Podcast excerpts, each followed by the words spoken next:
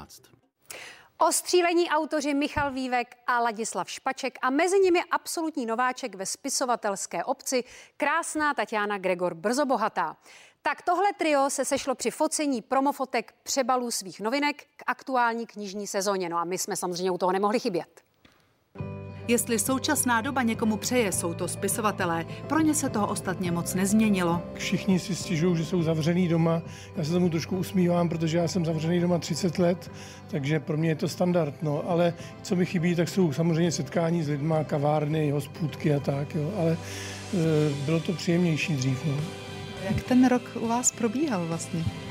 To jste mi nahrála, děkuju. Eh, budu vydávat deník toho roku. Já jsem vydal už deníky 2005-2010 a teď budu vydávat teda deník roku 2020. Bude se to příznačně jmenovat Zrušený rok. Já jsem se z toho mála, co se teda dělo, se snažil něco jako vydestilovat. Ale nic mě napadlo, je opravdu humorná scéna od psychiatra, protože mého eh, oblíbeného pana doktora, kterému jsem chodíval, nahradil v jistou chvíli e, psychiatr ukrajinského původu, e, kterému bylo od pohledu asi 19. Jo? A teď si představte, že máte o svých intimních záležitostech mluvit s někým, kdo vám vlastně pořádně nerozumí. To byla taková absurdní Woody Allenovskou kavkovská scénka a hm, tak ta se tam taky myhla v tom deníku. No.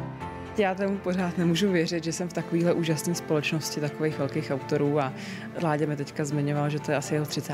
kniha, takže až jako vydám těch tři, tu 30. takže budu v pohodě a v klidu. Jsou tam takové střípky mých vzpomínek, z mých cest, eh, začátky, samozřejmě dětství, Uh, takže vracím se tam k hodně zásadním momentům v mém životě. Kontroverzním?